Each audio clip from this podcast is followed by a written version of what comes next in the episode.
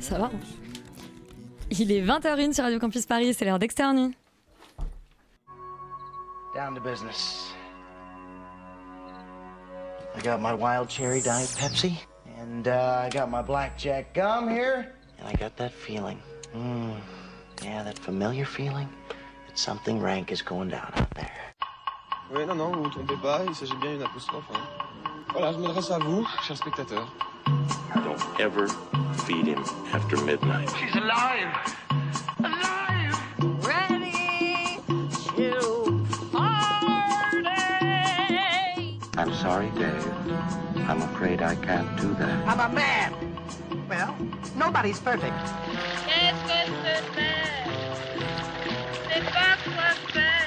Les acteurs sont à l'aise dans leur personnage, l'équipe est bien soudée, les problèmes personnels ne comptent plus, le cinéma règne. Vers l'infini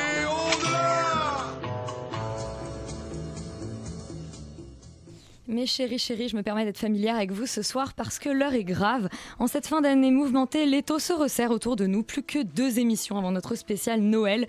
Et oui, le temps passe vite. Vous n'avez pas fait le serment d'Hippocrate ou encore moins juré sur la Bible. Et pourtant, vous nous promettez ce soir de nous dire la vérité, toute la vérité, rien que la vérité sur l'affaire Harry Kéber, ainsi que le secret de la potion magique, celle dans laquelle Obélix et moi sommes tombés quand nous étions petits. Vous êtes les pupilles de l'Assassination Nation du cinéma français. Je pourrais continuer de dire n'importe quoi au pif pendant des heures, mais le temps est compté. Extérieur nuit, c'est parti.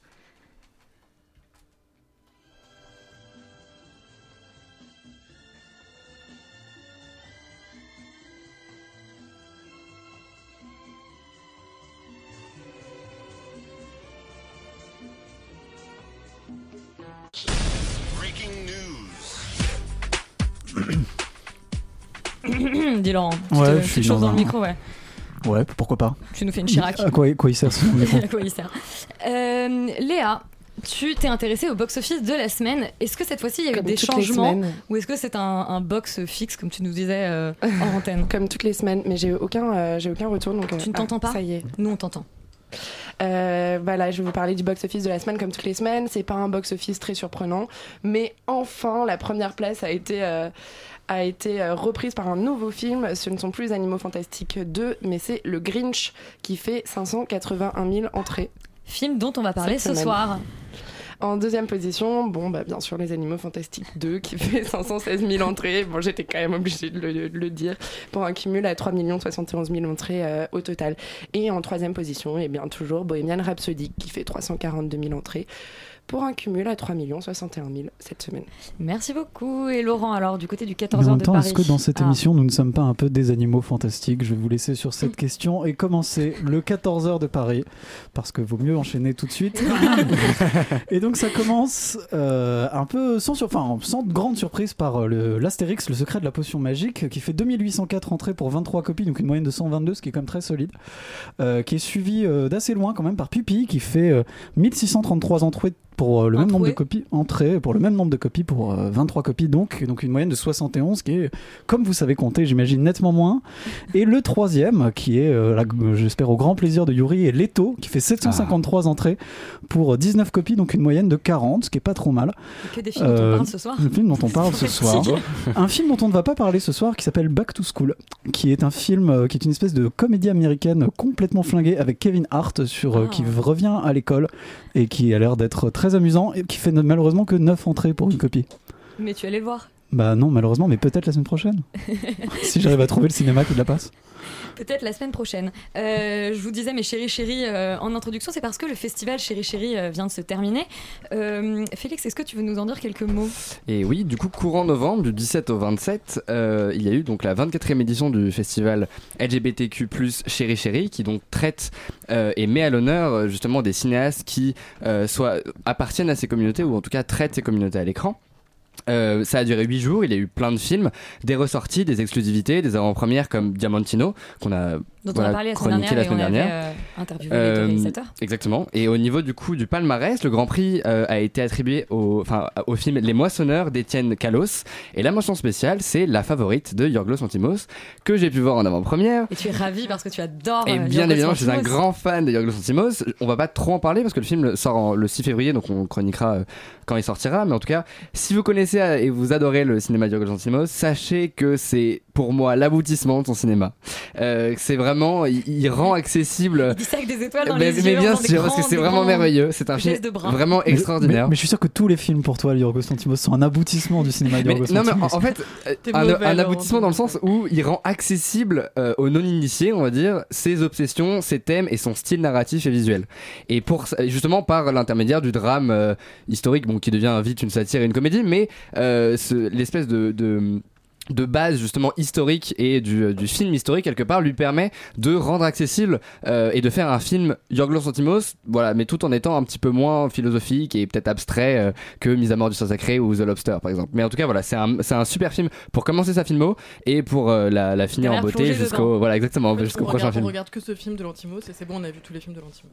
non j'ai pas dit ça mais ça permet de bien commencer on.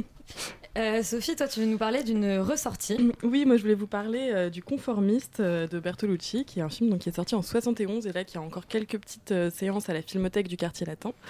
Donc qui est ressorti à l'occasion de la mort de Bertolucci, qui est arrivé donc il n'y a pas si longtemps, il y a une semaine je crois, si je ne m'abuse.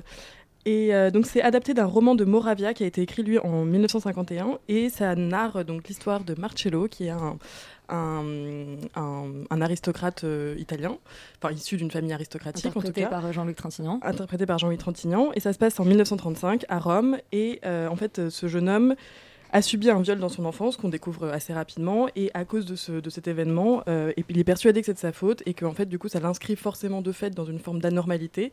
Et toute sa vie, il recherche absolument à être dans la norme, à être le plus normal À possible. se et conformer. à se conformer. Hey, dis donc, on se demande d'où venait le titre, on l'a trouvé. Et, euh, et du coup, pour passer dans la normalité, ce qui était normal à l'époque, enfin en 1935 en Italie, c'est d'être fasciste. Donc il devient fasciste et il intègre la police secrète euh, du fascisme. Et on lui demande à un moment donné de d'aller en France, à Paris, euh, de tuer enfin d'assassiner un, un professeur italien qui euh, qui, qui est donc du coup lui antifasciste et qui vit là-bas avec sa femme Anna, absolument splendide évidemment.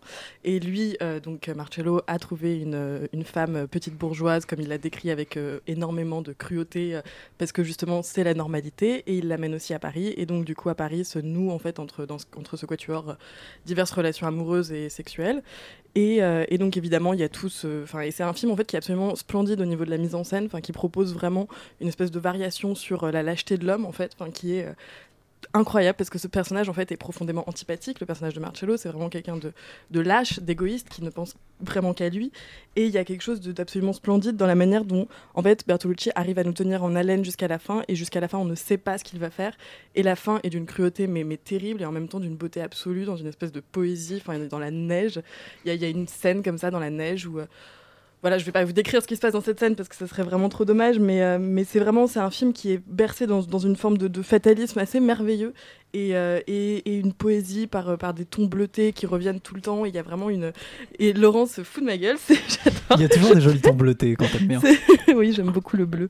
Et, Elle est d'ailleurs habillée euh, tout en bleu. Et voilà, bah c'est voilà. Comme Michou, un peu, t'es un peu notre a un Michou. micro bleu. non mais oui, je, suis, je suis. euh, le bleu est une couleur chaude. euh, Voilà, c'est, euh, mais non, mais euh, c'est. euh, C'est très chéri, chéri, c'est- d'ailleurs, C'est ce très film. chéri chéri tout ça. Mais non, mais c'est vraiment un film absolument fantastique et qui je pense permet de de- d'entrer aussi dans la filmographie de Bertolucci et, euh, et qui pour moi est vraiment un point d'orgue de tout. J'ai pas vu toute la filmographie, mais tout ce que j'ai vu de lui, là, il y a rien qui, qui arrive à, au- au- à la cheville de ce film qui est vraiment mais, mais superbe et, euh, et voilà et qui propose vraiment quelque Et- chose de très intéressant autour d'un personnage antipathique et qui finit en plus ce que j'ai trouvé assez génial quand même il y a la scène de fin je suis désolée je, je suis à rallonge sur Elle s'est dans sur- la neige donc.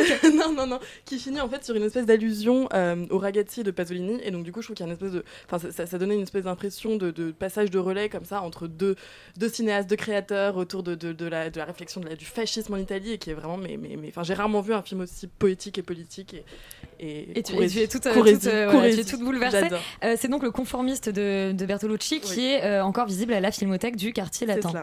Euh, autre festival après Chéri Chéri, c'est le Donc le Paris International Fantastic Film Festival qui vient de commencer. Euh, on aura euh, l'occasion de rencontrer euh, Cyril Despontin qui s'occupe du PIF demain. Donc du coup, on vous diffusera son interview la semaine prochaine et on Que fera un retour. près une dizaine de fois. coup. rencontre tous les ans en fait. Et, et on reviendra donc la semaine prochaine sur le, palmarès du festival. En attendant, Roman et Félix, vous avez tous les deux vu Assassination Nation, qui est programmé là-bas, qui était la séance d'ouverture, si je dis pas de bêtises. Tout à fait. Euh, Est-ce que vous pouvez nous en dire euh, deux mots? Oui, Roman euh, bah déjà pour euh, le, le film, en gros, ça parle de Lily Colson et de ses trois euh, BFF qui sont des étudiantes dans euh, la ville de Salem. Et il va y avoir un, un piratage des données euh, de la majorité des habitants de, de- de Salem qui va mener à un total chaos. À une chasse aux sorcières, Salem, Aussi, chasse aux voilà. sorcières. hum, hum, hum. voilà, ça fait le lien. Euh, c'est un film qui est très audacieux, qui est pour moi euh, réussi, euh, parce qu'il arrive à être euh, subtil dans la lourdeur et dans l'extrême. C'est-à-dire que ça Ce part- qui est pas facile. Ce qui est pas facile, ce qui est super C'est un peu original. paradoxal et antinomique dans l'idée, Ouais, il mais est un peu comme moi ou... Exactement. Toi, Ça va beaucoup te plaire. Euh, et c'est un film qui est, qui est- qui est très engagé aussi, qui est parfois trash et qui arrive à être drôle. Euh, ça dit beaucoup sur euh, l'Amérique d'aujourd'hui, euh, sur euh, les mouvements de foule aussi. Et euh, il, ah, il Sam Levinson ar- arrive à faire une critique de la violence euh, tout en faisant le portrait d'une jeunesse qui est complètement paumée. Euh, voilà, avec une mise en scène qui est très riche et très dense, donc parfois peut-être un peu trop, mais en même temps, euh, c'est ce débordement qui décrit dans l'histoire euh, qui est euh, montré dans la mise en scène. Donc, euh, moi, j'ai trouvé que c'était euh, très réussi. Félix, tu partages cet avis? Euh, oui, totalement. Euh, c'est vrai que c'est euh, c'est ça, c'est un film qui est très subtil dans les thèmes qu'il aborde, euh, tout en étant un petit peu des fois, il, ça se veut un film coup de poing, je pense, et donc du coup, bon, ça tombe des fois dans des extrêmes. Euh, dans le fond, par exemple, j'ai un tout petit exemple. À un moment donné, ils prennent, enfin, ils, ils mettent des masques justement pour euh, commencer à faire une chasse aux sorcières et tuer un petit peu toute la ville. Euh, et Un en fait, c'est pas, c'est pas gratuit comme dans American Nightmare par exemple. Euh, ça a un vrai sens parce que justement, comme ils sont fait hacker leurs données sur Internet, ils ne peuvent plus être anonymes et du coup, ils deviennent anonymes dans la vraie vie. Et, euh, et voilà, et, et tout est pensé comme ça. Pareil, des fois, il te fait des espèces de une mise en scène hyper ostentatoire et d'un seul coup, il te fait un plan séquence magnifique pour montrer une effraction. Enfin, voilà, c'est une espèce de de, de En fait, il, il est vraiment sur le fil de, de la subtilité et en même temps de la lourdeur, ce qui donne un ensemble qui est finalement assez cohérent et ça fait bader sur les nouvelles technologies. Et ça, c'est bien parce que rares sont les films qui arrivent à faire ça, à part Black Mirror. Donc, euh, allez-y, c'est sympa. Qui n'est pas un film. Qui n'est pas un film. Non, mais voilà, mais bon, qui peut être considéré comme plein de petits films, mais euh, c'est vrai que c'est le- la seule œuvre entre guillemets qui traite. Audiovisuelle. Euh, Voilà, euh, qui traite les technologies de manière juste. Et là, c'est ça Et donc de- euh, Assassination Nation euh, qui est diffusé au PIF, je crois qu'il y a une autre séance qui est prévue euh, et puis qui sortira et on en reparlera. Et qui est à sorti l'occasion. aujourd'hui. Qui est sorti aujourd'hui Eh oui. Et bah, oui, bah, qui est sorti aujourd'hui, donc courez le voir. Donc, euh, Voilà, vous ouais, avez pas besoin d'aller voir au PIF, Allez-y en marchant, mais euh, allez-y. Allez- allez- Allez-y calmement. C'est dangereux de courir. Ouais, je sais pas si il faut courir, courir plutôt pour d'autres films comme Leto, quoi. Leto, enfin, Bah oui, non, mais ça va là, euh, tu spoil le reste de l'émission, le programme de l'émission, on arrête ça tout de suite. On va parler d'une autre sortie de la Dans semaine. l'été, on y va en trottinette électrique et, euh, et puis à la en courant. Et c'est Astérix, le secret de la potion magique, euh, film donc de- d'Alexandre Astier et Louis euh, Clichy. On écoute la bande-annonce.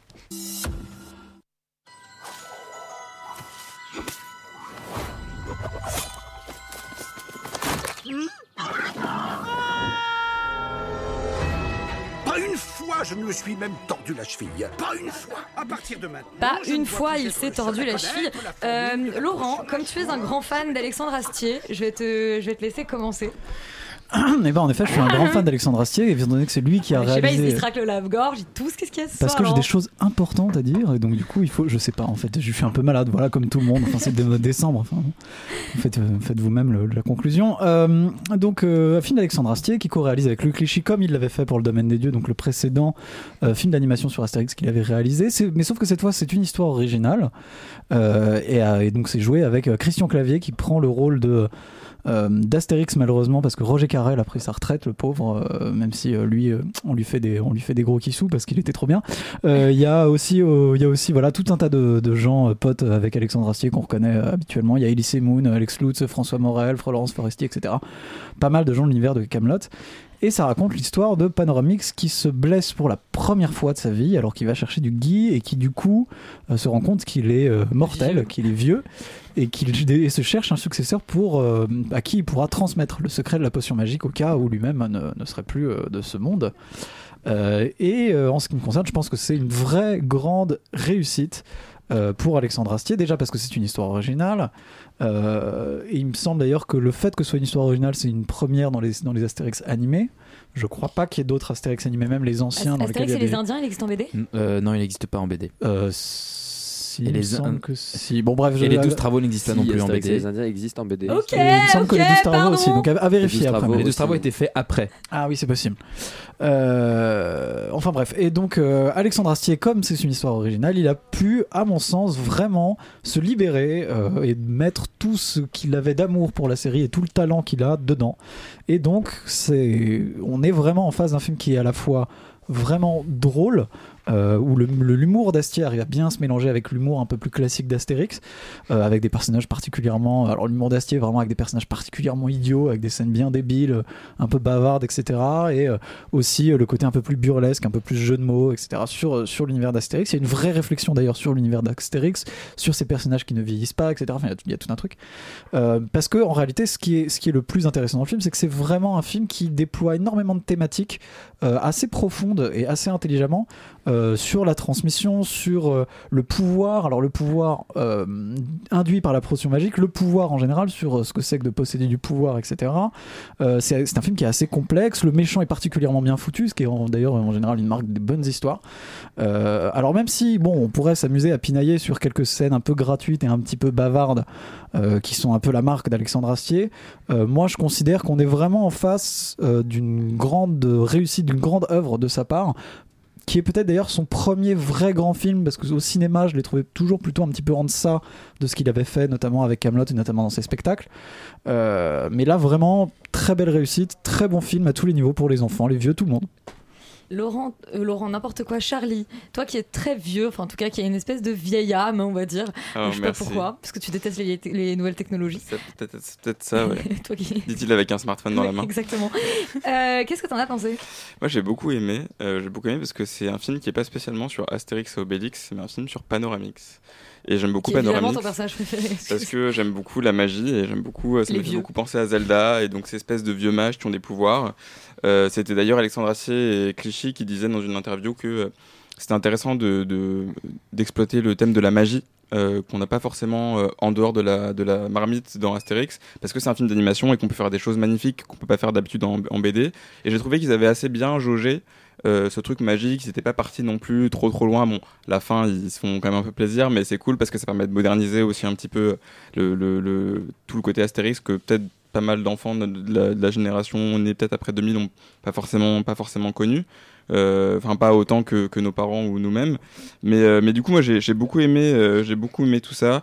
J'ai beaucoup aimé aussi euh, tout, euh, toute la thématique sur, euh, comme disait Laurent, la possession du pouvoir, le fait qu'il fallait trouver un digne successeur, surtout en ces temps, en ces temps sombres de gilets jaunes et de.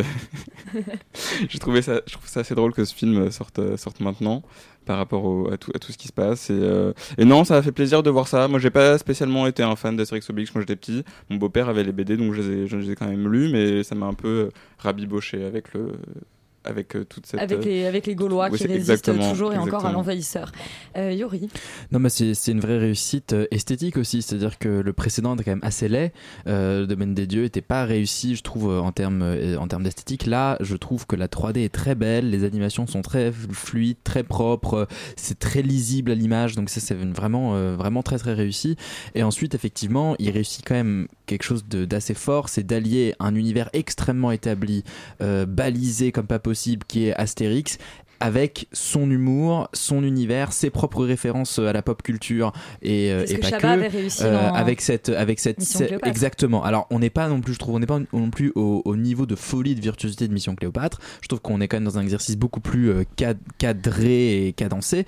C'est pas le même public, quand même. Non mais voilà né- néanmoins euh, voilà on a une comme une baston Pacific Rim euh, Ouais. euh, versus Astérix à la fin qui est quand même assez marrante. Attends, avec des robots géants? Non, avec des espèces de gros. Enfin voilà, c'est On va- on va pas spoiler, Si, mais- voilà, non, mais suffisamment proche pour qu'on puisse kiffer comme Ouais. si c'était des robots géants. Voilà, c'est c'est sur sur une plage. on est vraiment dans, dans, dans du dans du dans du dans du popcorn euh, assez classique, assez assez assez débile. Non, c'est vraiment très c'est très bien écrit. Je suis totalement d'accord avec vous sur les thématiques un peu sombres, sur tout ce que tout ce que tout ce que représente en fait le pouvoir, le, ce que le, le, le fait que la potion peut être une arme aussi qui peut être dévastatrice. Enfin, il y a énormément de, de, de réflexions, réflexions comme ça. C'est sérieuse mine de rien et qui qui rendent ce film tout à fait plaisant. Il y a un petit côté euh, Black Panther avec ce côté. Est-ce qu'on doit, est-ce qu'on doit sauver tout le monde Un ou peu, est-ce qu'on un peut peu, s'en ouais. servir que pour sauver Exactement. Donc beaucoup de Wakanda références euh, aux super-héros finalement euh, pour cet Astérix, le secret de la potion magique. On vous encourage à, à aller voir en salle dès aujourd'hui.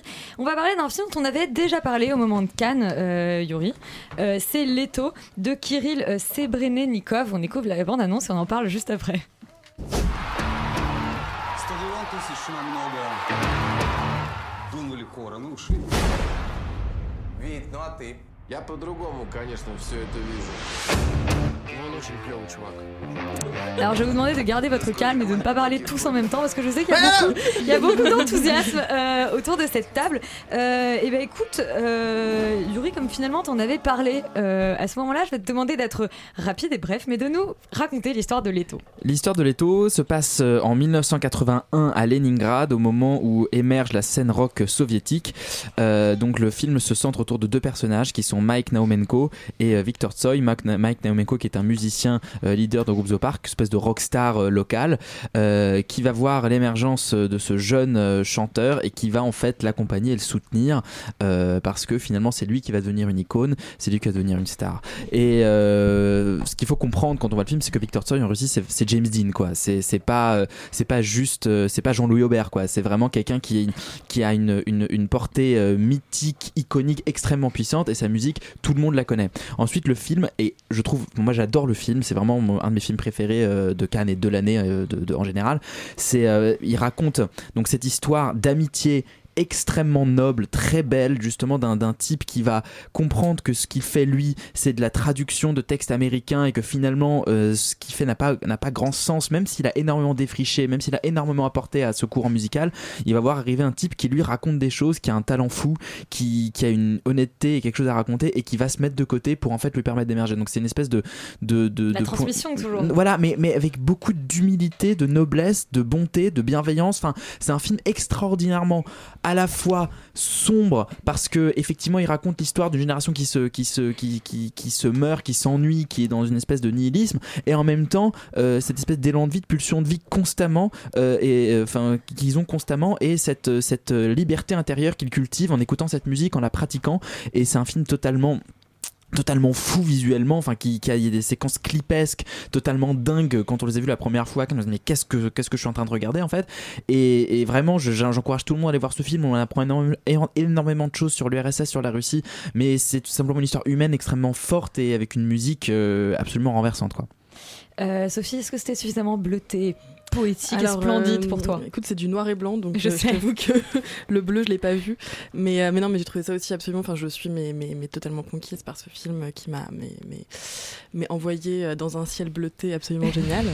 Euh, non, mais vraiment, c'est. En fait, je trouve que ce qui est génial dans ce film, c'est que il en émane une forme de, de, de tendresse euh, totale et inouïe. Enfin, je trouve que c'est vraiment un film très très tendre et euh, en- en- envers ses personnages qu'envers le spectateur. Et, euh, je pense que on n'a qu'une seule envie en fait en sortant de ce film c'est vraiment d'être dans la tendresse aussi avec l'autre en fait. Enfin vraiment c'est un film hyper euh, hyper chaleureux et, euh, et justement le grain de l'image ce noir et blanc qui est absolument splendide. Il y a un format de l'image aussi qui est vraiment mais magnifique qui est aussi enfin qui renforce cette impression de tendresse et effectivement de, liberté mais tout à fait tout à fait intérieure effectivement. Et il y a une séquence en particulier à laquelle je pense où il y a une projection sur sur un mur d'un film Super 8 qu'ils ont tourné euh, pendant leurs vacances ou quelque chose comme ça.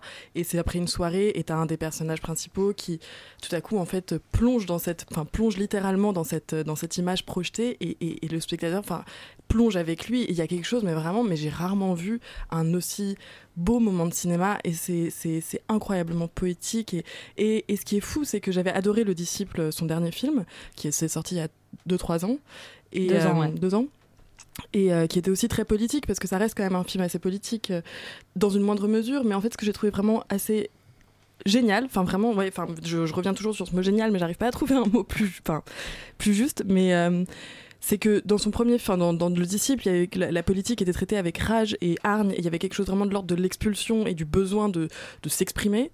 Et là, en fait, il réussit à reproduire, à, à mettre en scène une génération qui était par la force des choses politiques, mais sans être jamais politique en fait. Enfin, et Exactement, c'est ouais. mais, et c'est mais, mais fascinant. Enfin vraiment, c'est un film mais d'une beauté mais totale. Génial, fascinant, euh, beau. Morgane, t'es aussi euh, full of, of superlatifs Bah ouais, parce que moi, ça fait deux ans en fait que mon film préféré, c'est un film russe. L'année dernière, c'était Faute d'amour. Cette année, Et c'est oui, Leto. ouais.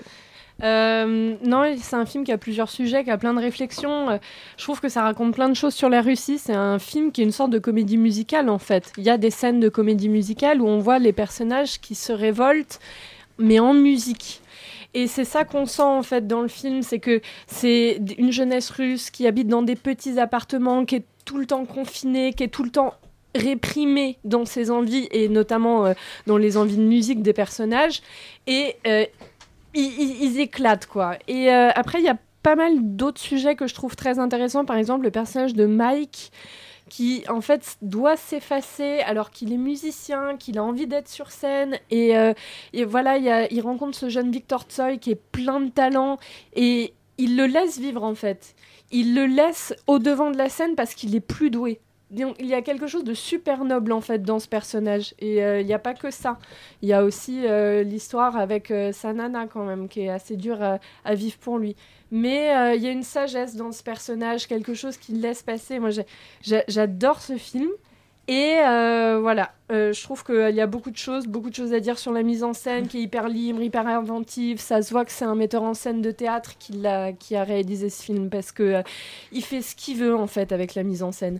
Il gratte la pellicule, il, il met parfois des scènes en couleur. Enfin, c'est, c'est, c'est hyper, euh, c'est, génial comme film. Et juste pour dire que, que, que justement, Serebrennikov, le réalisateur, est assigné à résidence en ce moment en Russie. Et c'est ce qui est fascinant, c'est la maîtrise technique du film alors qu'ils n'ont même pas fini le tournage et que le type a monté ça chez lui tout seul. Voilà. Donc c'est. c'est ouais, ouais, voilà. Je Donc voulais en juste, fait, euh, bah voilà, le film il, il décrit une époque, il, il raconte une histoire qui est très humaine, qui est très personnelle, et moi j'ai trouvé ça génial.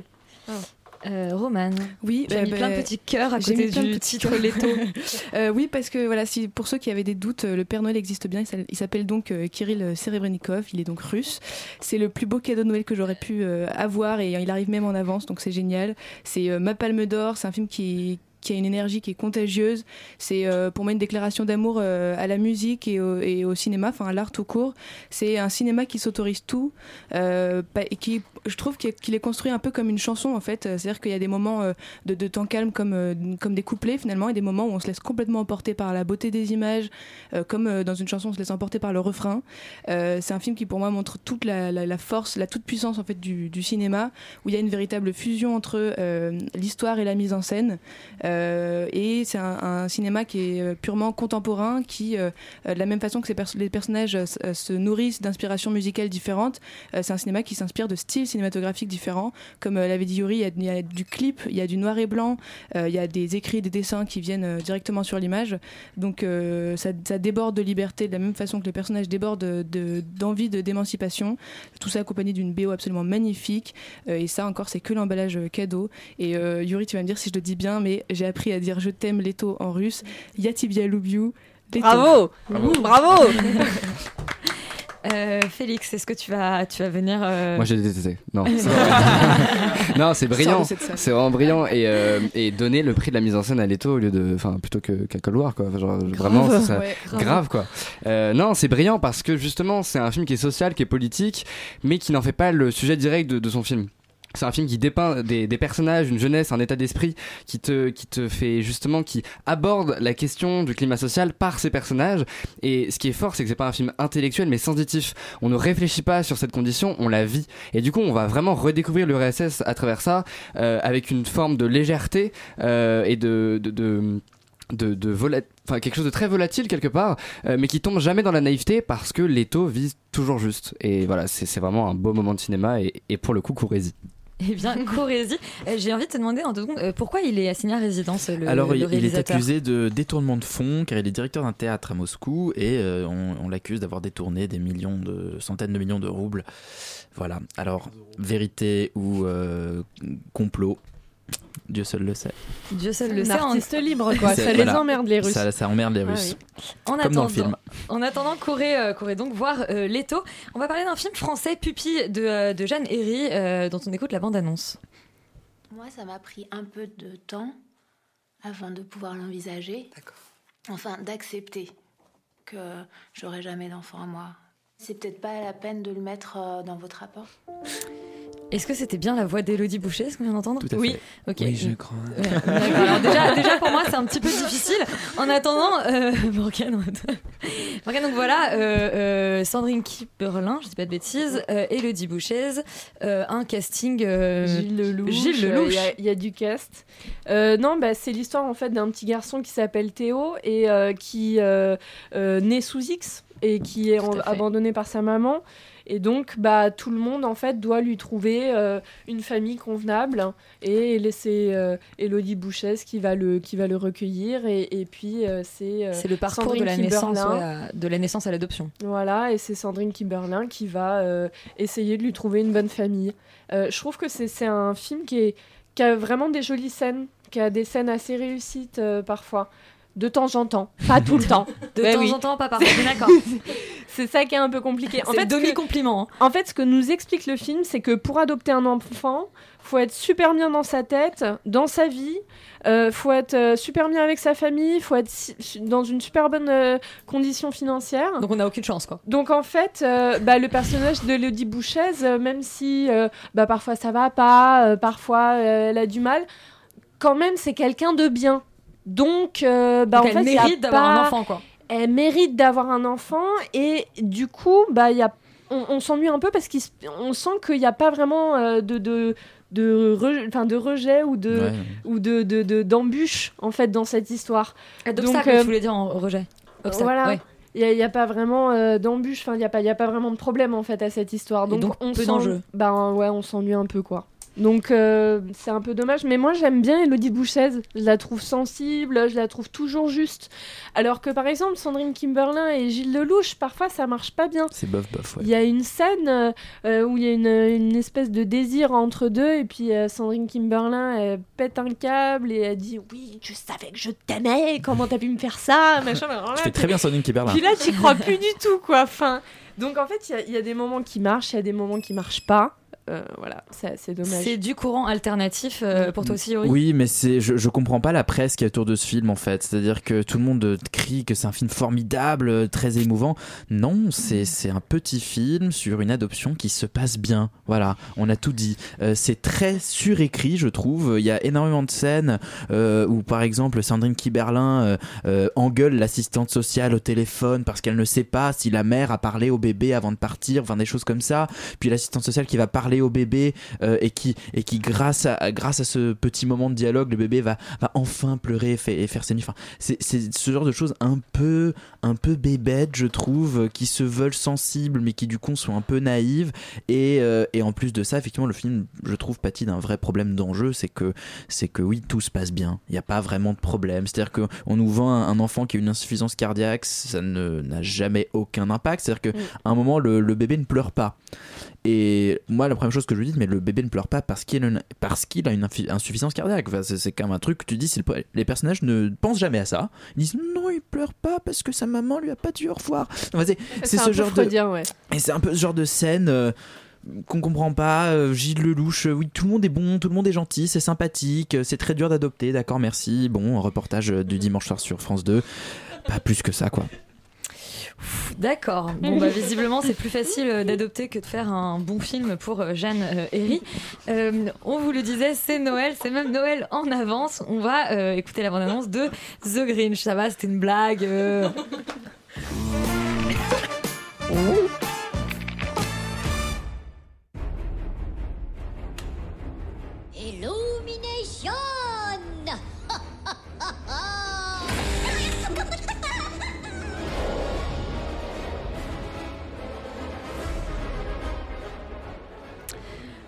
Toi qui es une grande fan de Noël. Oui.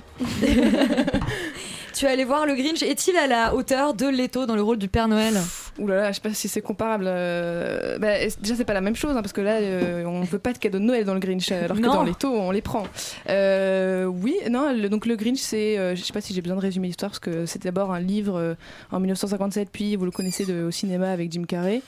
Euh, mais là, ça se passe en tout cas à Chouville, où il prépare un Noël trois fois plus grand, au malheur euh, de notre euh, grincheux préféré et son chien Max. Euh, et euh, le Grinch va pas se laisser faire, il va euh, tout faire pour euh, faire disparaître ce jour maudit qu'est Noël. Euh, du coup, il est, le il est- méchant. ouais, le méchant. Euh, il est légitime de se demander ce qu'apporte de nouveau, en gros, cette adaptation euh, en image de synthèse, parce qu'on a déjà, on a déjà eu le film avec Jim Carrey qui était, qui, est, qui est très apprécié déjà. Déjà, je dirais que c'est la, la- la mise en scène, c'est-à-dire la liberté de la- que permet la mise en scène de, en image de synthèse, où on a vraiment un travail sur le graphisme, sur les couleurs et sur le rythme qui est bien fait, avec des, des vraies intentions de mise en scène qui sont du coup cool. On retrouve cette oui cool j'ai dit cool. Euh, on garde cette euh, méchanceté jouissive de notre misanthrope poilu et vert mais peut-être pas assez. C'est à dire que c'est un peu ma, ma seule critique c'est que euh, le, film oublie un peu son spectateur euh, adulte et euh, se concentre enfin s'adresse majoritairement à un public très jeune. Euh, or un film d'animation n'est pas forcément euh, un film que pour les enfants. Après ça reste simple euh, efficace et distrayant euh, et si vous allez le voir en, en VF vous profiterez de la belle voix de Laurent Lafitte Et bah, c'est déjà ça. C'est déjà ça. Euh, misanthrope, grincheux et vert, euh, c'est un peu toi, Félix, finalement. Totalement. Euh, ben, en fait, c'est un Noël trois fois plus grand et un Grinch, pour ma part, trois fois moins méchant. En fait, Euh, je, je trouvais un peu insipide. Enfin, il y a un côté très. euh, finalement, il est, il est presque gentil, en fait, ce Grinch. Par rapport au Grinch de Jim Carrey qui m'a terrorisé et qui, à mon avis, a terrorisé peut-être pas beaucoup le même âge d'enfants. aussi. C'est vrai. Non, mais même il y, a- il y a ce côté où euh, finalement il devient très vite gentil et du coup, euh, c'est vrai que tous les messages. après, se sent rentrer dans l'animation qui doit véhiculer des messages aussi pour les adultes, mais. C'est vrai que je suis assez d'accord avec toi, Roman. C'est appréciable quand on peut regarder un film d'animation en étant un peu plus mature et aussi en, voilà, en réfléchissant sur le, propos du film. Et c'est vrai que là, tout le message anti-consumérisme ou même le message rassembleur du, du- du- voilà, du conte euh, originel est un peu balayé, en tout cas survolé euh, énormément. Le film dure 1h20, il aurait vraiment pas pu en faire plus. Enfin, et encore, je trouve que des fois, il y a quelques longueurs. Après, voilà, l'animation est, est vraiment bluffante, je trouve. Les, euh, les poils, la neige, c'est vraiment. On a envie de. Je sais pas, on dirait des de peluches, caresser quoi. Ouais, des- de caresser l'écran, je ne sais pas. Euh, donc ça, c'est vraiment plaisant. Et puis, euh, il y a quelques coquetteries visuelles euh, au niveau de, de super plans séquences, notamment au début, qui, voilà, installent un peu Chouville et... l'environnement global du, du film mais sinon c'est assez c'est assez décevant c'est assez ennuyeux et je trouve que finalement on n'a pas beaucoup d'émotions et pour faire après passer des messages surtout aux plus jeunes sans émotion c'est un peu compliqué mais après le, le film est assez drôle Bon, voilà si, si déjà on a envie de Donc, caresser euh, l'écran, ça fait du Grinch un film sensitif, un peu comme, euh, un peu comme Leto. ou juste pour les gens chelous je sais Juste pour des gens un peu bizarres. Vraiment, euh, ouais, cinéphile, mais alors à un degré euh, un peu déviant. Euh, on va maintenant parler série. Euh, série avec donc la, la série TF1, euh, La vérité sur l'affaire Harry euh, Kéber, adaptée euh, du euh, concours des lycéens de Joël Dicker. Euh, c'est une série réalisée par Jean-Jacques Hano. On ouais. écoute la bande-annonce. L'auteur Harry Kéber a été arrêté aujourd'hui après que la police ait découvert des restes humains sur sa propriété. Il pourrait s'agir de la jeune Nola Kellergan, disparue en août 1975 alors qu'elle était âgée de 15 ans. Une bande-annonce en VF. Euh, en général, c'est mauvais signe et c'est surtout le signe que sur le replay de TF1, la série n'est pas accessible en VO. On remercie, quand même, on euh. remercie TF1. C'est toujours très très agréable de regarder. Enfin, d'un côté, ça nous rappelle les premières saisons de Grey's Anatomy avec euh, la voix française de Patrick Dempsey. Euh, Léa, je vais te demander de pitcher euh, la vérité sur l'affaire Harry Kéber. Alors l'histoire de euh, l'affaire Harry Kéber, la vérité sur euh, l'affaire Harry Kéber, euh, ça raconte l'histoire d'un jeune écrivain qui s'appelle Marcus, Marcus Goldman, qui a écrit un premier roman qui a 25 ans, qui vit à New York. euh, 26. 26. Il a écrit un, un premier roman G comme Goldman, adoubé par la critique, mais là c'est la page blanche. Il n'arrive pas à sortir son deuxième roman, et donc il, il va recontacter Harry Kéber, qui était son prof d'université qui habite dans un petit bled euh, dans le Maine, euh, au nord de New York, euh, et il va l'inviter à venir passer quelques jours chez lui. Et, euh, et là, Marcus découvre euh, que euh, Harry a eu euh, plus ou moins une histoire avec une jeune femme beaucoup plus jeune que lui, euh, 20 ans plus tôt, Et mineur Nola, surtout, et 15 mineure. ans. Euh, Nola. Et, euh, et par un concours de circonstances, il se trouve que euh, le corps de Nola est peu de temps après retrouvé enterré dans le jardin de la maison de Harry Kéber. Donc Harry va être arrêté par la police. Il y a une enquête puisque la jeune fille avait disparu 20 ans plus tôt. Et Marcus, convaincu de, de l'innocence de Harry Kéber, va décider de mener un peu sa propre enquête sur, sur la disparition de Nola Kellergan et, et son meurtre. Essayer de découvrir le véritable assassin. Est-ce que c'est Harry Kéber ou pas Euh, voilà, le... tu avais lu le roman? Bien sûr. D'accord, alors. euh, que j'ai qu'en- adoré. Qu'en est-il? Euh, Qu'en et est-il de donc je ne peux être que euh, très déçue. Déjà, moi, je je- j'imaginais pas. Je trouve que Harry Kéber est beaucoup trop sexy. Enfin, Patrick Dempsey est beaucoup trop sexy pour le rôle d'Harry Kéber. Même avec ses cheveux aux cheveux gris Euh, Sur- Surtout que quand il est vieux, il est censé avoir un truc genre 75 ans. Ouais, Enfin, voilà, c'est ça. Ouais, il est Euh, pas mal pour euh, 75 ans, ouais. Bah c'est ça, pour moi, quand j'ai lu le bouquin, euh, pour moi, Harry Kéber, c'était vraiment euh, le, enfin, le vieux beau, mais pas aussi vieux beau que Patrick Dempsey. Enfin là, ils l'ont vieilli, mais beau, ils l'ont pas tellement plus vieilli que euh, ce à quoi il ressemble dans la saison 1 de Grey's Anatomy, justement, tu vois. Enfin, c'est, ça, ça paraît complètement euh, hallucinant. Euh, L'acteur qu'ils ont pris aussi pour un- un- un- incarner Marcus Goldman, c'est, pour moi, c'est pas du tout le personnage un peu gauche, mais quand même sensible euh, du roman, puisque après, il y a un deuxième roman qui est la suite, qui s'appelle Le Livre des Baltimore. On va découvrir beaucoup plus sur ce personnage de euh, Marcus Goldman. Il, devient beaucoup plus sensible et donc je pense que les, Jean-Jacques Hano aurait dû penser à, cette sensibilité-là dans son choix euh, de casting. Donc on a finalement euh, deux, deux comédiens qui correspondent pas du tout au rôle. On est dans une mise en scène mais vraiment aseptisée de chez aseptisé. Euh, J'ai l'impression que Jean-Jacques Hano il a voulu faire de la série à l'américaine avec des plans aériens au drone un peu en mode CSI New York, CSI Miami, mais sauf que du coup en fin de compte, c'est quand même quelque chose où tu es censé avoir un énorme suspense. Moi je me suis arrêtée euh, au milieu du deuxième épisode pour vous dire tellement j'étais dégoûtée. Même dans le roman, on doute Parce de que tu sais l'innocence. déjà la fin. Non mais on doute de l'innocence de Harry. euh, voilà. En plus je connais déjà la fin, donc forcément je, on voit le meurtrier dans l'épisode 1 et c'est tellement mal fait. Enfin, c'est vraiment ça n'a ça n'a pas de sens. Euh, le roman est, est- est hyper bien écrit et construit avec aussi euh, cette envie et ce besoin que Harry a d'écrire ce nouveau roman. Donc il y a bien sûr l'enquête, mais il y a aussi cette pression-là avec De Marcus. euh, de Marcus d'écrire son nouveau roman. Donc il y a aussi cette pression-là avec des, des, des incipits de chapitres à chaque fois avec les conseils d'Harry à son étudiant. Et tout ça, on le retrouve pas du tout. Euh, il serait dû être une série un peu euh, auteur, je, je pense, en tout cas, qui aurait dû être traitée avec vraiment un, un suspense euh, plus fort que il n'est. Et puis euh, voilà, TF1, ils ont clairement un filtre moche, quoi. Enfin, c'est, c'est, c'est- l'image est vraiment pas jolie, jolie, quoi. Laurent, une, une déception à la hauteur de, tes, de ton estime de TF1 Euh, alors, je vais encore me racler la gorge. Euh, j'ai, euh, moi, j'ai pas lu le livre déjà tout d'abord. Parce que tu ne lis pas. Donc parce tu que ne je, sais pas lire, Parce que je même, ne sais pas lire en fait, voilà tout, tout bêtement. Euh, donc en fait, moi, euh, à la base, j'ai trouvé que l'histoire était plutôt pas mal foutue. Euh, j'ai trouvé que euh, on comprend pourquoi le roman est un aussi grand succès, que c'est un vrai page turner, etc. Euh, C'est efficace. les- C'est efficace. Les deux histoires qui se télescopent sont euh, assez cool. Il y a- quelques petites maladresses d'écriture, en tout cas telles que moi j'ai pu le voir dans les épisodes que j'ai pu voir parce que les, les deux derniers épisodes passent ce soir. Mais enfin, c'est plutôt bien foutu. Il y a des rebondissements, voilà, qui sont plutôt pas mal. C'est classique, mais c'est sympa et on a envie d'en savoir un peu plus. Donc de ce point de vue-là, je trouve que c'est plutôt réussi. Mais le vrai problème, c'est ce que tu as dit globalement, c'est que c'est absolument dégueulasse. C'est-à-dire que c'est le mauvais goût TF1 qui s'immisce absolument partout. Genre, la lumière est horrible. On a vraiment l'impression d'être dans un mauvais sitcom d'il y a une vingtaine d'années, quoi. C'est un enfer visuel absolu. Euh, les acteurs sont scandaleux. Enfin, le héros a le charisme d'une anguille- d'une endive un peu trop cuite. Euh, je veux dire, Patrick Dempsey et ben, va pas, pas du tout non plus. C'est vraiment l'espèce de faux beau gosse de deuxième catégorie. Euh, on Bon, a alors? la plupart des seconds rôles sont vraiment euh, un peu un peu flingués, même si on a quand même le droit à quelques vieux seconds couteaux du cinéma américain, donc on peut rigoler un petit Et, peu. et mais même la comédienne qui joue Nola, enfin, elle même est la vraiment comédienne, genre. c'est la belle, c'est la belle gosse générique de base ouais, de mais 15 bon, ans. lui, il est censé avoir transgressé tous ses interdits parce qu'elle est foudroyante d'intelligence. Excuse-moi, mais alors les deux Non, épisodes non, où on la découvre, elle ne respire pas ses Je suis assez d'accord. Vraiment. euh, et surtout, toi, t'as pas vu l'épisode 3, mais l'épisode 3, c'est beaucoup plus de flashbacks, etc. Il est genre nettement plus chiant que les autres parce qu'on sent qu'il est mieux- moins bien construit. Et que clairement, l'actrice qui joue Nola est extrêmement fade. Euh, ce qui est. Enfin, on est vraiment dans un truc avec des beaux gosses génériques et une image dégueulasse. On a vraiment l'impression de vraiment un- une vieille série euh, à l'ancienne.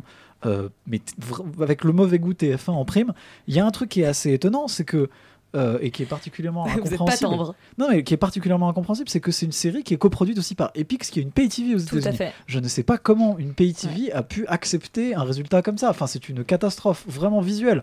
Euh, c'est, c'est- c'est- on est en 2018, on n'a plus le droit de faire un truc comme ça. Et surtout quand on est Jean-Jacques Hano et qu'on a un background de cinéaste euh, aussi solide. Donc à la rigueur, si vous êtes aveugle et que ça il y a un divertissement un petit peu rigolo qui vous intéresse euh, et que ce soit acceptable, euh, voilà. Sinon, si vous, vous- si vous aimez jouer avec votre santé oculaire, vous pouvez aller voir le, vous pouvez regarder cette série, mais ou alors traitez-le comme une fiction radio avec des acteurs un peu moyens. Mais franchement, En VF. en VF en plus, si vous êtes particulièrement déviant, mais franchement, l'image est tellement. En plus, c'est pas mon truc normalement de dire ça. Je suis pas forcément aussi accro à l'image, mais l'image est tellement dégueulasse que ça devient pénible à regarder, vraiment. Ouais, ce bah, ce qu'il faut qu'on explique, c'est qu'effectivement, le, le- ce qu'on appelle le style TF1, euh, c'est euh, des, voilà, des images complètement suréclairées, euh, très souvent un décor qui clairement n'a pas vécu, c'est-à-dire avec un mobilier Ikea Tout neuf. tout sent le où- où plastique, voilà, où tout le- où semble le plastique, où les comédiens sont un peu Les trop comédiens coiffés, aussi, d'ailleurs, Un peu trop habillés, on sent le plastique. Euh, euh, non, écoutez, moi je, vous, moi je vous rejoins complètement. En fait, j'ai, j'ai, hum, quand, quand- effectivement, quand j'ai regardé le pilote, je me suis dit, c'est quand même, euh, c'est, c'est quand même sacrément, enfin, c'est quand même assez efficace. Euh, on comprend, on comprend vraiment pourquoi le livre est un patch turner, même s'il n'y a pas la même construction et qu'il y a une construction qui est quand même plus classique. Euh, maintenant, effectivement, les épisodes s'enchaînent et rapidement, tu te dis, bon, bah finalement, c'est un whodunit euh, assez classique dans lequel, bon, Euh, définis Whodunit, s'il te plaît.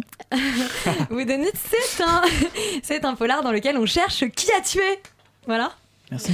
Euh, donc voilà, c'est le programme euh, d'Harry Kéber. Je, je, je trouve que c'est un petit peu décevant d'ailleurs euh, la manière dont est euh, traité le personnage du tueur, sans dire, sans dire qui c'est. Peut-être parce que euh, en découvrant la série, comme il y, a- il y a quelque chose un peu méta dans le livre, puisque défini méta. méta donc qui, euh, qui dépasse un peu la qui dépasse un peu la fiction Une mise en abîme. ou une mise en abîme effectivement Euh, on, on- je m'attendais à ce qu'il y ait euh, des, des vraies révélations euh, euh, autour du livre d'Harry Kéber c'est le cas il y a quand même une, Oui, oui, réelle sûr. découverte qui est vraiment qui a une incidence sur l'histoire et qui est très intéressante je trouve et qui à mon avis la, la vraie révélation en fait de, de, de Du la- roman. de- du roman Ouais, bien sûr. qui- Mais qui- tu, tu n'as pas lu. euh, je n'ai pas lu le roman. Donc, qui est effectivement l'élément que je trouve le plus intéressant à découvrir au-delà de l'identité du coupable. Euh, maintenant, euh, moi qui suis voilà une grande fan de Whodunit et qui aime bien euh, deviner, j'ai été un petit peu déçue parce que je trouve que le, le mystère est rapidement. euh, Il est bien. Je pense qu'il est bien mieux amené dans le. Peut-être. Je trouve que c'est un petit peu grillé dans le dans le dans la série et que c'est pas forcément euh, ouais c'est pas forcément hyper intéressant que ce soit ce personnage-là. Effectivement, on le voit pas trop trop venir non plus, mais bon. Non, c'est un peu oui donc c'est une c'est une semi c'est une ouais, une grosse déception Une grosse pour Léa. Une pense, grosse ouais. bah, Laurent il s'attendait à rien, mais c'est moche. Euh, une série un peu moins moche, euh, c'est Hippocrate de Thomas Lilti sur une chaîne qui a peut-être un peu moins de mauvais goût, c'est Canal+. On écoute la bande-annonce.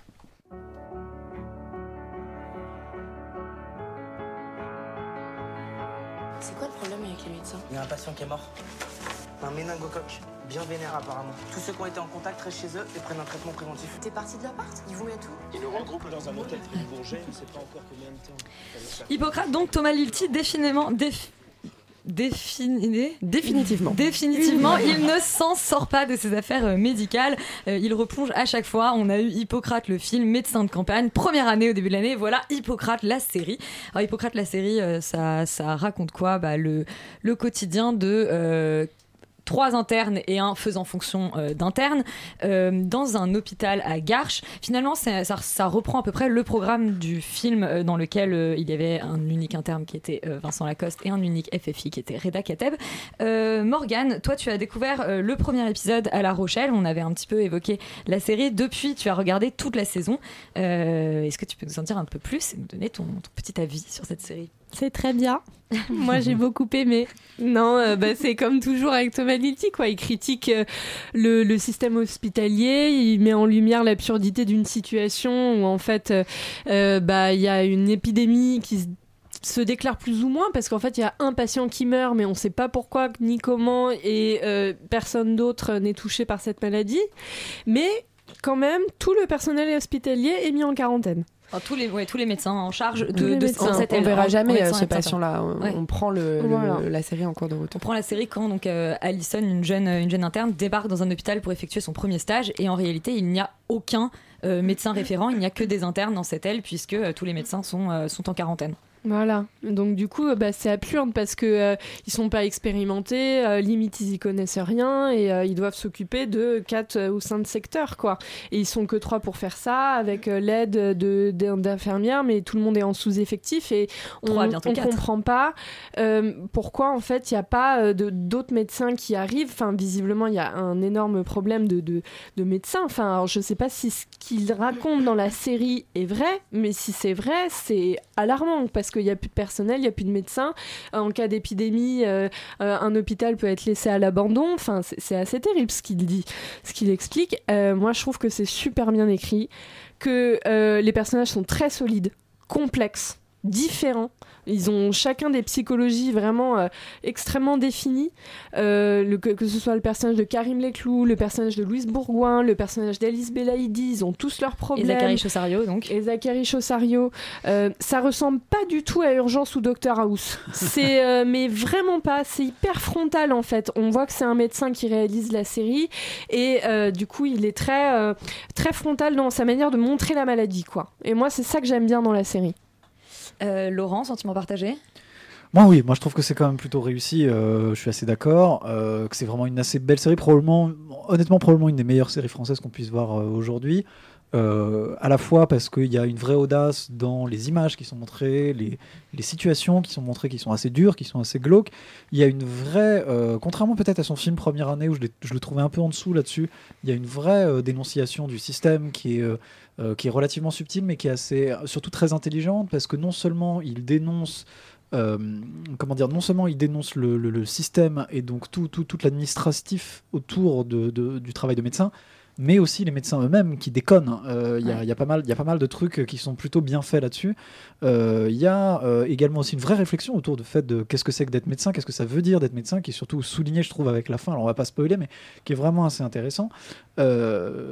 C'est plutôt ouais, une assez belle réussite. Moi, je dirais qu'il y a un seul petit problème qui est celui. Il y a un léger problème de rythme. Je, je suis pas forcément fan, moi, de, du côté très chronique, très euh, tranche de vie qu'il y a dans la série. Euh, mais euh, je trouve que ça manque peut-être un peu de narration un peu plus solide. Mais en réalité, la, la série se regarde quand même très bien.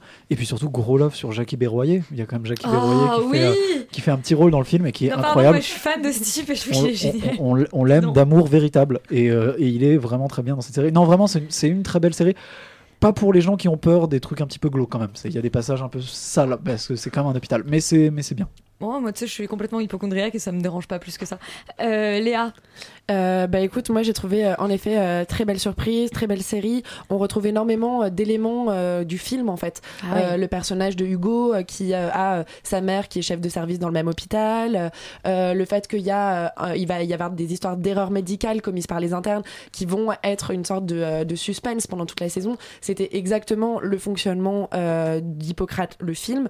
Là, il a repris ces mêmes mécanismes, il les étire sur une saison. J'avais un peu peur. Au départ, je me suis vraiment dit, est-ce que ça peut tenir, euh, le suspense peut tenir pendant toute une saison En fait, oui, ça fonctionne plutôt bien. Après, euh, voilà, la question de est-ce que, euh, parce que on a habitué à avoir des films de Thomas Lilti très documentaires sur le monde de la médecine. Hippocrate était très documentaire, même première année qui est sortie à la rentrée était très documentaire. C'est vrai qu'il y a des moments où euh, ça fait un peu peur, comme, le disait Morgan, cette réalité. Mais moi, je trouve que quand même, il a parfois, parfois poussé les curseurs très loin dans la fiction. Il y a des histoires d'amour qui se passent, qui sont un peu faciles et sont peut-être pas forcément ni très expliquées, ni très nécessaires à l'histoire. Et puis, il y a ce personnage euh, de Chloé, interprété euh, par euh. Louise Bourgoin, qui est extraordinaire, qui est très froide, qui est un personnage très complexe, mais voilà, qui a un énorme secret qu'on va découvrir au fur et à mesure de la série. Et moi, j'ai trouvé que par moments, c'était un peu too much, que c'était un peu gros, et que finalement, on était un peu dans Grey's Anatomy où il y a plus de médecins que de patients qui meurent, quoi. Et sans spoiler, parce qu'il n'y a pas de, il y a, il y a pas non plus de mort euh, extraordinaire, mais voilà, s'il y avait un peu y a ce pas de crash d'hélicoptère encore. Il n'y a pas de. Tornade, euh, mais voilà. Et donc, il y a, il y a ce côté-là qu'on retrouve, mais c'est peut-être aussi ce côté savoureux de la série médicale. Parce que les séries médicales qu'on aime bien regarder, c'est quand. euh, C'est du drama médical. C'est du drama, quoi. Donc, euh, non, je vous encourage vivement à regarder Hippocrate euh, de Thomas Lilti. Et toi, Roman, alors Euh, oui, moi je trouve aussi que c'est une série française qui envoie du lourd. euh, et euh, c'est une série qui est ancrée dans le, dans le réalisme, dans le social et dans l'humain et qui évite toute, toute scène, toute trace de romanesque en fait, où là toute dramatisation est faite subtilement et les scènes romanesques sont vraiment synonymes de virus. Bam. Et donc on est vraiment plongé dans le, dans le quotidien de l'hôpital. Euh, moi je trouve qu'il y a une, une vraie tension euh, dans, dans le truc. C'est-à-dire que moi, je- dans les, dès les premiers épisodes, j'étais, euh, je transpirais pour une histoire de dentier. Donc c'est là où on se rend compte qu'il y a une vraie, euh, une vraie maîtrise quoi, euh, de, de la mise en scène et, et de l'histoire qu'il raconte. Et euh, autre, euh, autre force pour moi de la, de la série, c'est de, euh, euh, de la même façon que dans Première année, on, il- Thomas Lilti faisait vraiment le portrait d'une jeunesse euh, euh, curieuse, qui a soif de connaissances, mais qu'au- à qui on met vraiment des, des, des bâtons dans les roues. Euh, là, on s'intéresse pas aux médecins, mais donc aux internes, euh, pour mieux représenter justement euh, cette jeunesse qui connaît pas encore tout, qui a encore des choses à apprendre, mais qui, a, qui est curieuse et qui est déterminée à arriver là où elle a envie C'est pas la jeunesse emoji, quoi. Non, voilà. Ouais, bah écoutez, moi sans surprise, j'ai beaucoup aimé aussi. Je, je vais, en fait, je, je- je- contrairement à ce que Laurent tu disais, moi je, je trouve que le fait que ce soit de micros enjeux, le fait que ce soit de la chronique et que ce soit du quotidien, c'est la grande force de la série. Moi, comme Roman, je, je, je, je sue de stress euh, pour un dentier qu'il faut retrouver euh, dans une culotte, dans une culotte qui sont dans une poubelle. Je ne veux pas savoir ce que tu mets dans tes culottes, euh, Elisabeth, ça ne me regarde pas. Et finalement. Ok. Et finalement. On essaie d'enchaîner. C'est pas simple. Et hein. En tout cas, le côté chronique on est bien. Et finalement, le côté chronique est bien et effectivement, à mon avis, euh, plus intéressant que des enjeux euh, plus Grey's Anatomy, justement, probablement à base de culottes. Euh, Léa, toi, tu tiens à nous faire ton petit euh, billet humour autour de la grosse sortie de la semaine. Euh, nous avons un petit jingle.